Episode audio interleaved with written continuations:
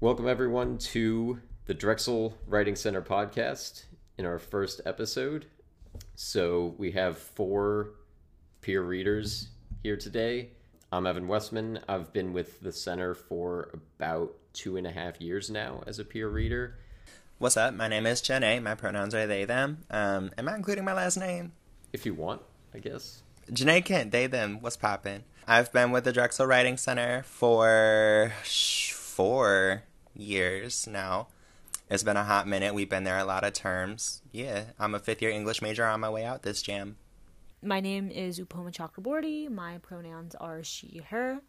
This would be, yeah, two and a half years at the Drexel Writing Center. I believe Evan, I, Evan and I started at the same time. I think that's about it. Yeah, I'm an English major, so obviously I love to do this. Hi, my name's Anuno, and yeah, I guess I've been here for like around two years. So, for those who don't know, the Drexel Writing Center, I mean, the name says a lot, but we are where students, both graduate and undergraduate, bring their work to have peer tutors like us help them work through it. We do a lot of other things behind the scenes too, and we'll be getting into a bit of that today. Do any of you want to add anything I missed there for like what the center does? I mean, I guess I'd like to add the fact that the center works with every individual um, as long as they're a part of the university.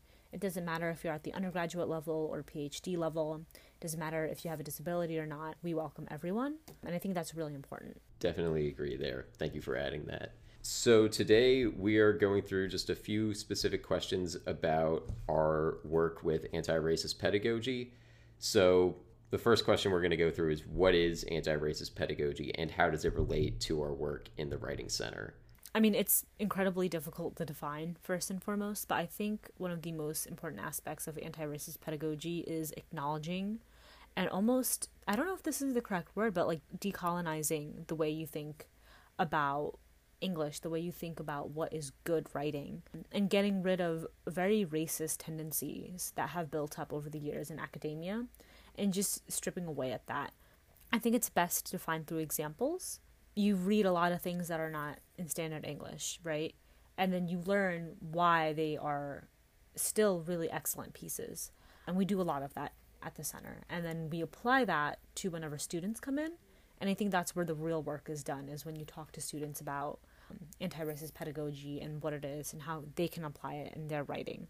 Yeah, definitely. To go off of that, anti-racist pedagogy is an approach to working with writing and being a writer. So whether you're tutoring someone or whether you're doing the writing yourself, it's an approach that acknowledges the equality of all dialects of English and different languages.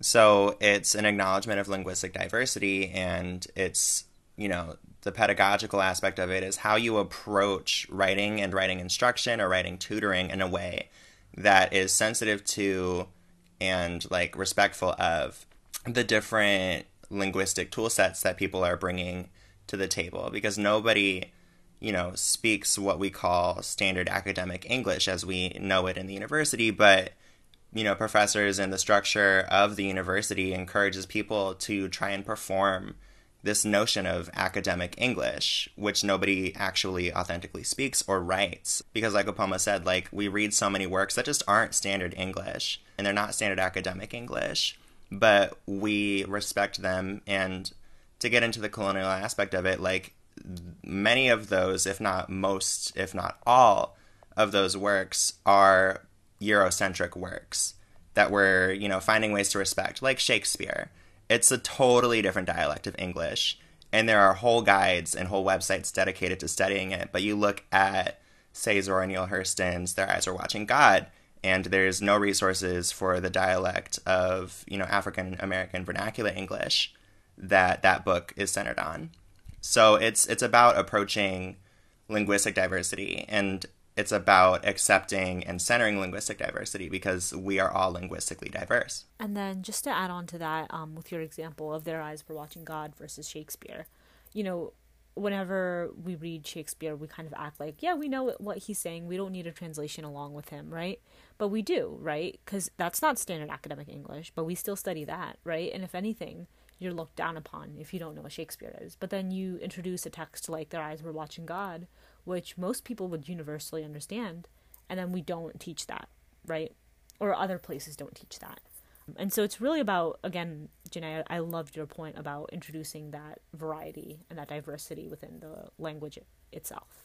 Yeah, I mean, I agree with everything you guys have said. I think you put it a lot better than I could have. The only thing I would add is that, like, I guess kind of building on, I liked the word you used, Upoma, um, decolonizing. Mm. Kind of looking at, like, how, at least within America and most, I, would say probably most English speaking countries, there is this version of English, standard academic English, that has been propagated as like proper. And I wouldn't say there's anything wrong with it in itself, except that it is the only accepted kind of English in a lot of fields. So it ends up, and, and through working in the center, like I've learned how like the prevalence of that and how that is kind of one of the only or really the only accepted kind of english in a lot of academic settings is a form of like oppressing other dialects. And especially it's a hindrance for people who weren't raised speaking that kind of english whether they were raised with like a different kind of english or a different language entirely. It's a real limitation to them and I think we'll get into this more later, but it really the only real purpose that serves is just creating more like prevalence for I guess standard academic English. It's not really enhancing anyone's writing to and really is limiting it from what I've learned through the center. Like it's really limiting the writing of people who are not like used to and don't naturally and like we said, nobody naturally speaks standard academic English, but like it, the fact that most settings force that kind of standard on people is a real limitation in a lot of ways. Right. And it's also baseless. like, mm-hmm. linguists have disputed since the 90s and probably been disputing since before that. Like, the notion that there is a correct English or a standard English. And, you know, linguistic scholars have been speaking for decades on the fact that all dialects of English are equal. So, you know, the, the upholding of standard American English is literally just linguistically baseless. Yeah, I guess I would say that since there's like so many different types of people and upbringings, I guess to like reiterate, it's really hard to expect English to be spoken or written in one way across so many different kinds of people. And also, I guess for like, I guess international students, it's like, I think it's asking a lot of them to just like learn a whole new language exactly the way it's supposed to be, like in quotations. So I guess there's that. Yeah. I've also just to, like, and anyone else can feel free to keep going. My my last thing with this part of our questions would be like recently within working in the center, like kind of started thinking about the way that we treat English and especially like standard academic English and saying like, oh, this is the way English is supposed to be. It's almost treating it as if like the English language just came into existence, like fully formed at some point. And I don't know the exact history of it, but I've like through English classes learned enough about like the etymologies of words that like language is created in incredibly weird ways. Like the origin of words comes from everywhere. So the idea that like there is one way to speak it is just kind of backwards when I really taken the time to think about it. And if you look at the ancestors, quote unquote, of English, you know, the people when we were standardizing our spelling, I think a lot of people forget English standard spelling came so late in the game. The French had already done it, the German had already done it. We were late. And I I'm not lying, this is real. I wrote a whole essay about this. The way we standard our, standardize our English is we just wanted to sound as smart as possible for some words. So we would just borrow from random Greek letters.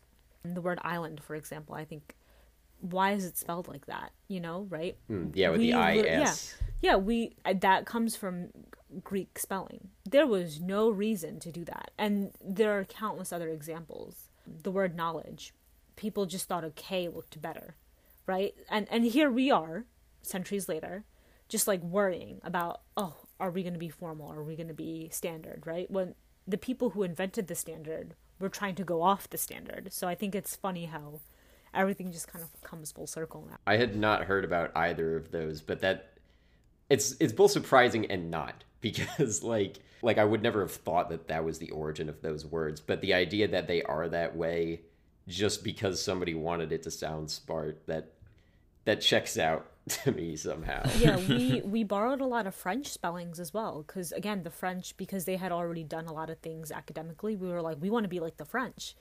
Right? I will send you a link to the article. It's incredible how many words that you look at and you're like we we could have just done this the easy way, like thought could ugh. anyways. Yeah, I'm sure there's a ton of things like that out there. One last thing I wanted to say was like just because something is like I think a lot of times people portray like if things aren't in standard English, it's not legit, but there's nothing really to back that up. Like just because it isn't written in a certain way, like I don't think it takes away like any meaning or significance that the work has. Definitely. That that's something that working in the center has that's maybe the most valuable thing that working in the center has taught me. So we've gotten into this already. So why is it important to talk about anti-racist pedagogy in relation to writing? I think it's important because you know, standard academic English is a power structure. It's a system that shapes our education um, and it shapes who is deemed as worthy in our system of education and who is othered. And you you look at it you examine who is worthy who is othered and it becomes a matter of identity. It's it's racial it's gendered it's classed it's you know related to ability it's across all these spectrums of human politicality if that's a word that um you know makes it so important that we begin to unpack and undesign this system that we have in place because it's oppressing pretty much everybody. And we can talk about, you know, nobody speaks and nobody actually benefits across any walk of identity from standard English, from standard academic English. But that's really why anti-racist pedagogy is so important, is because like there is this system and structure in place that is actively, continually oppressing people through the education system. I think Janae mentioned a great point about how it others certain people. And that's actually really dangerous, right? The thing that kind of comes to my head, the example that comes to my head is after, you know, slavery was abolished, slaves had stories to tell, right? But they didn't tell them. Uh, most slave stories have gone unrecorded. We don't know what happened simply because slaves were like their English was not academic. It was it was slave English. It was slave talk, right? And that's dangerous because now we don't know. And now that entire chunk of history is in essence gone. We know what we know about slavery through white academics, which as you may guess is not necessarily the best source, right?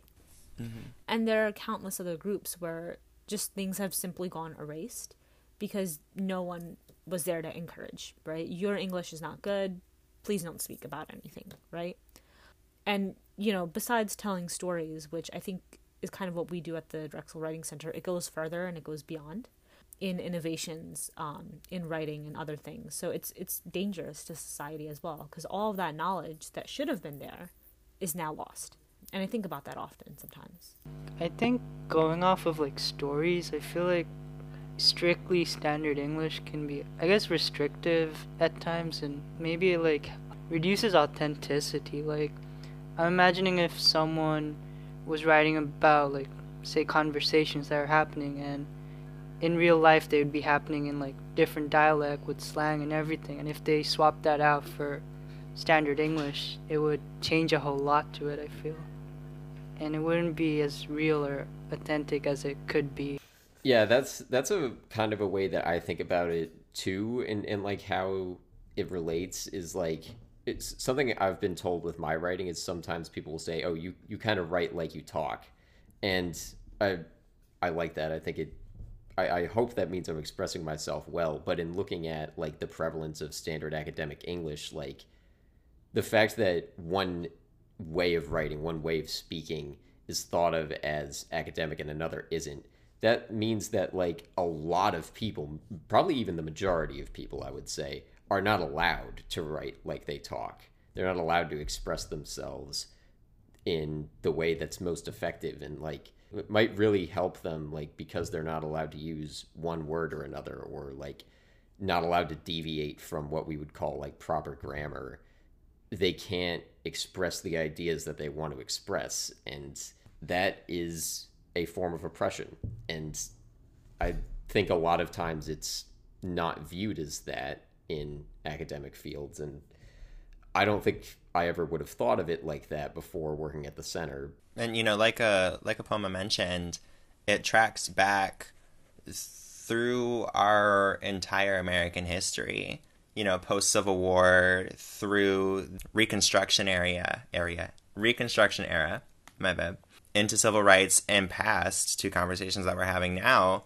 Language has been a part of the conversation on civil rights, and it's been a part of the conversation on systemic racism and how to make a more equitable America. You you think about the Reconstruction era and you know you can look to W.E.B. Du Bois versus Booker T. Washington in their stances on you know do black Americans who are now emancipated assimilate to white American standards of learning and reading and writing or do we have the conversation of all right black Americans are equal and so our thought is equal, our writing is equal, this is how we speak, this is how it translates into writing. You had that whole argument between W.B. Du Bois as a proponent of Ebonics versus Booker T. Washington, who was more a proponent of, like, you know, it'll be better for us as a people if we assimilate.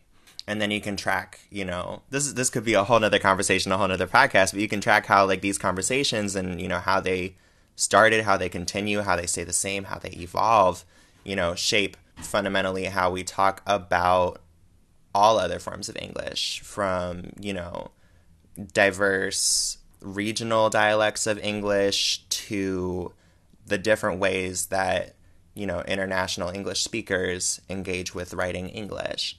It's, you know, it can all be tracked back to anti blackness and, you know, the history of anti blackness and black oppression in America.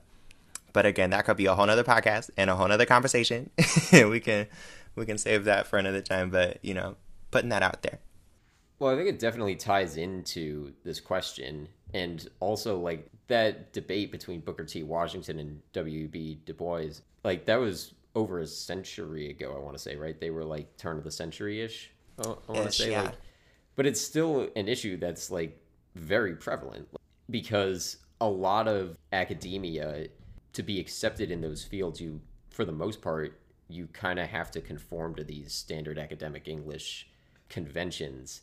And if you don't, your ideas or writing are viewed as like inarticulate or or just like people can ignore what the, a writer is saying who's not like they can excuse it as oh they're like not expressing themselves well. They might be expressing themselves just fine but they're being ignored because they're not conforming to these standards.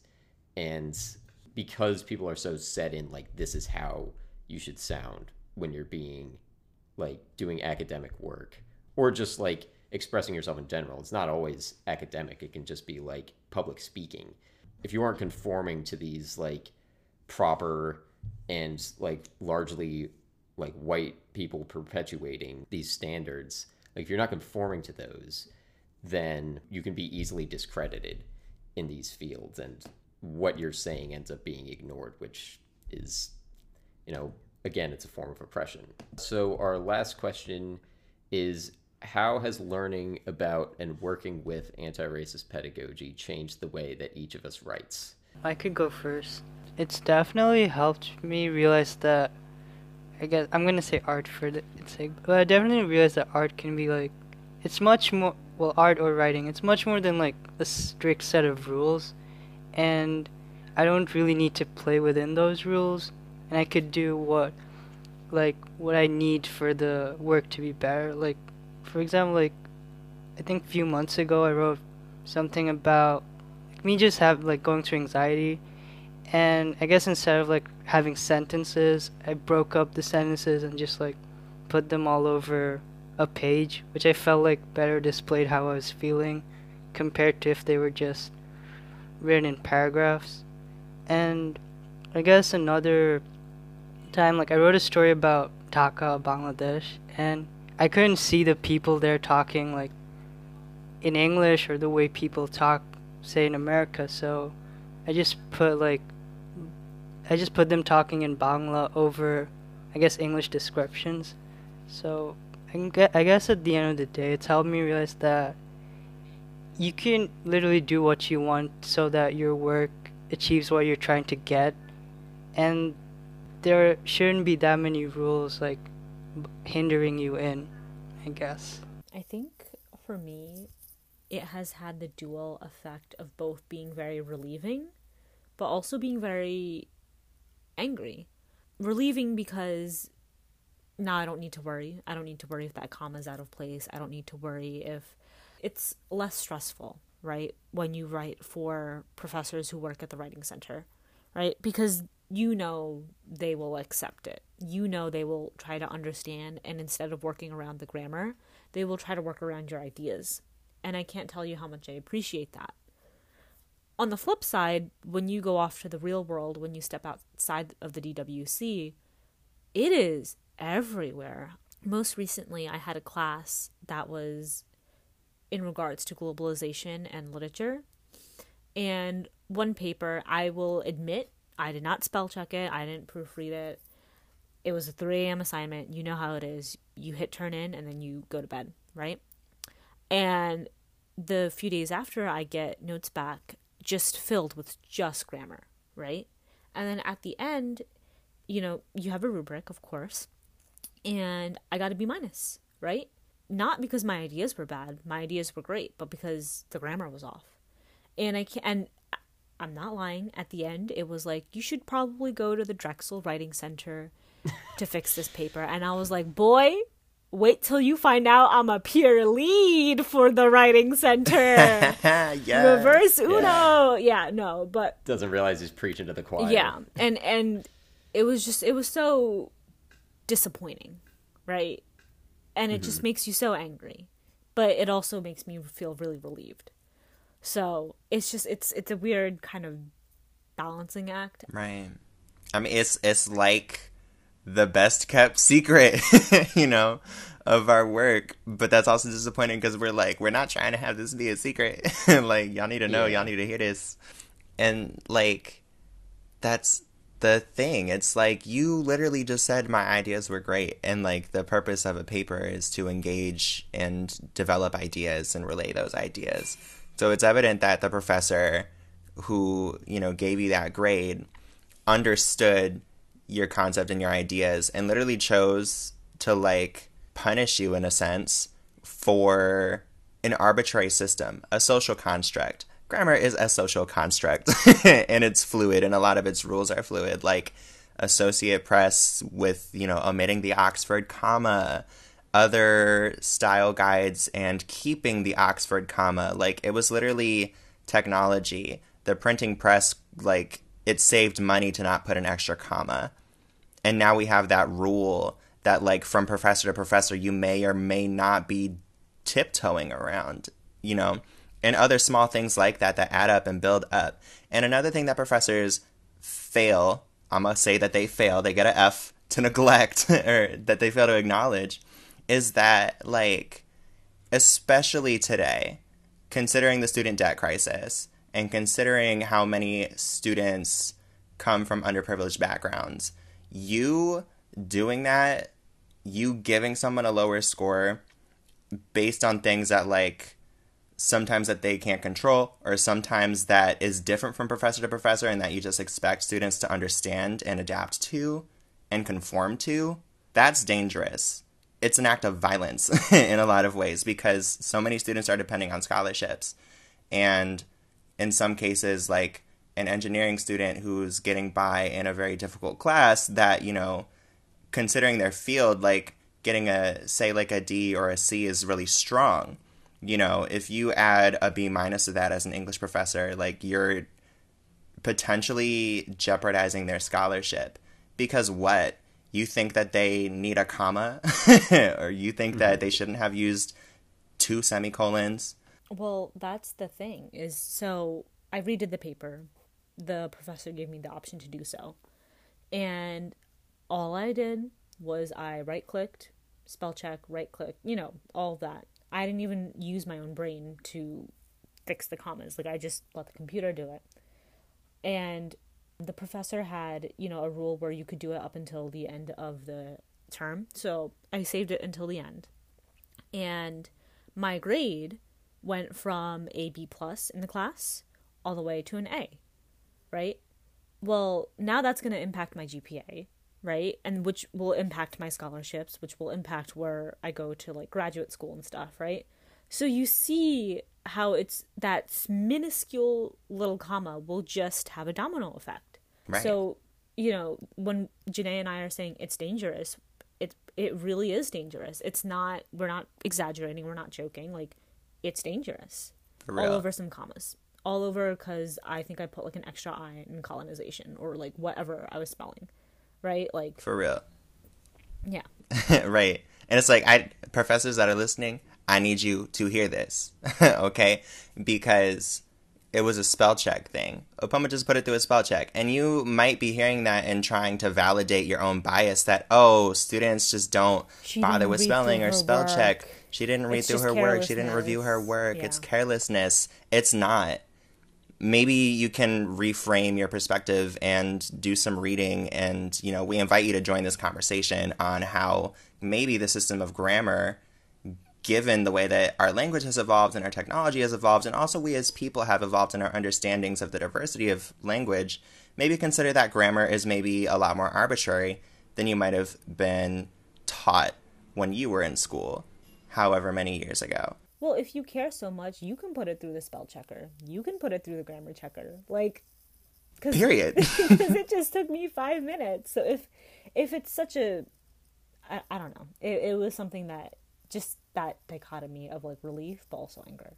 I think like what both of you are kind of talking about what I was going to give for my answer to this which is like working with anti-racist pedagogy and and the writing center in general like beyond our work with anti-racist pedagogy like it has really changed how I view good writing versus like bad writing because I, I think there is still such a thing as bad writing it just has nothing really to do with grammar and like what we normally think of as like correct. Like in terms of spelling, like I wouldn't ever say that like spelling doesn't matter, but if you can tell what the word is, it kind of doesn't in that case. Like if you understand the writer's meaning, then I don't think it matters what grammatical choices or like what we would often consider mistakes in like more traditional academic senses. Like if there's what we would call mistakes, but you can still understand it, I don't think that's really a mistake necessarily. Like in that case, it's an arbitrary rule that's maybe being bent or broken or something there, and like that that really has reshaped how I look at what is good writing and what isn't. Because a lot of times I'll I'll get people come in for appointments and they're like, I'm not very good at writing, and they are coming in with a definition of that that I think is closer to like, oh, I'm not that good at grammar, or I'm not good at using like big words, or something like that. And I don't like how that has become so prevalent, and the fact that people are afraid to express themselves clearly for for all kinds of reasons like because either they think it's not going to sound smart or it's not going to fit grammatically or it'll be marked down. Like all of those things are restricting people from expressing their ideas in a clear way that like helps educate their audience or you know, just like show that they know what they're talking about. I think that's like the case for a lot of writers. They'll come in if they know what they're talking about, they understand their subject matter and like they can express that clearly. That is like the best kind of writing they can do. It doesn't have to be fancy and come off as like oh, they're like this amazing wordsmith. Like it doesn't have to be poetic when you're talking about I don't know, like some science concept. As long as it's clear, like that is good writing. And I think like prior to working in the center, I had kind of more internalized those like grammar rules. And I, I don't really remember how I thought of them back then, but I know like when I was learning grammar in like middle school, I had no reason to, or I saw no reason to question, like, okay, yeah, this is just how English is meant to be. I, I don't think I would have been disillusioned from that had I not started working in the center. And to go off that, I'll have students come in with perfectly fine writing. It's good writing. I understand what they're trying to say. They're writing about, you know, ridiculous things like the economy and all these difficult concepts, right? In very simple, concise language. And they'll be like, I'm not satisfied with it. It doesn't sound like the articles we read. Yeah, because the articles you read were purposely convoluted, because the articles you yes. read were was not meant for the average reader, right? The articles you read were meant for like the top 1% of those in academia. So, in comparison, your essay is better because your essay is more accessible to the public, is it not? Right? And then you'll tell students this and their mind is blown. Oh, really? So it is it is better if more people can read my write? Yeah, it is. It's more accessible. right. But, yeah, and I hate the way that we've gotten away from that. Like the fact that being convoluted and hard to understand, like who, like what is this doing? If you're if you're trying explicitly to not communicate clearly to people, who is it for then? It's for you to look smart. I yeah, think. it's for you to wave your own flag, right? Sorry, I cut you off there. Were, no, did you no, have more? I didn't. That that was it. Period. Okay, that is the end of our questions. For anyone listening, like you can go to DWC online to schedule appointments with us. And we also have some more like published works on the topics we were covering today. We have stuff like that on our website if you want to look into it more. There's way more research behind this. You can also follow us on Instagram at Drexel Writing Center. I think that's important because our Instagram is now popping thanks to our operations manager, Ellie. And you can find our posts, you can DM there. And we also have a Linktree if you want to make an appointment through Instagram as well. So I do want to say that. We also have a Twitter uh, at Drexel Writing. If you're interested in seeing how some DWC alum and how myself, you know, put our writing into practice, you can follow my publishing group, Liddy Q. You can find us at liddyq.org or on Instagram at liddyq.mag. We're on Facebook, we're on Twitter. We're an equity centered publishing group that focuses on the diversity and validity of all voices. We publish quarterly creative magazines and multimedia with writing and art, and we also have our anti racist project development team, Intersections, that just released our publication on the experiences and realities of BIPOC creatives. Um, you can find all of that at liddyq.org. All right, cool. Thank you for listening, and we'll be back with another episode at some point. Before we go, we also want to give a lot of credit to all the other Drexel Writing Center peer readers and staff who helped bring this podcast into existence. There were a lot of people aside from the four of us who put a lot of work into this podcast, and we want to make sure that they are given their due credit. Thanks for listening.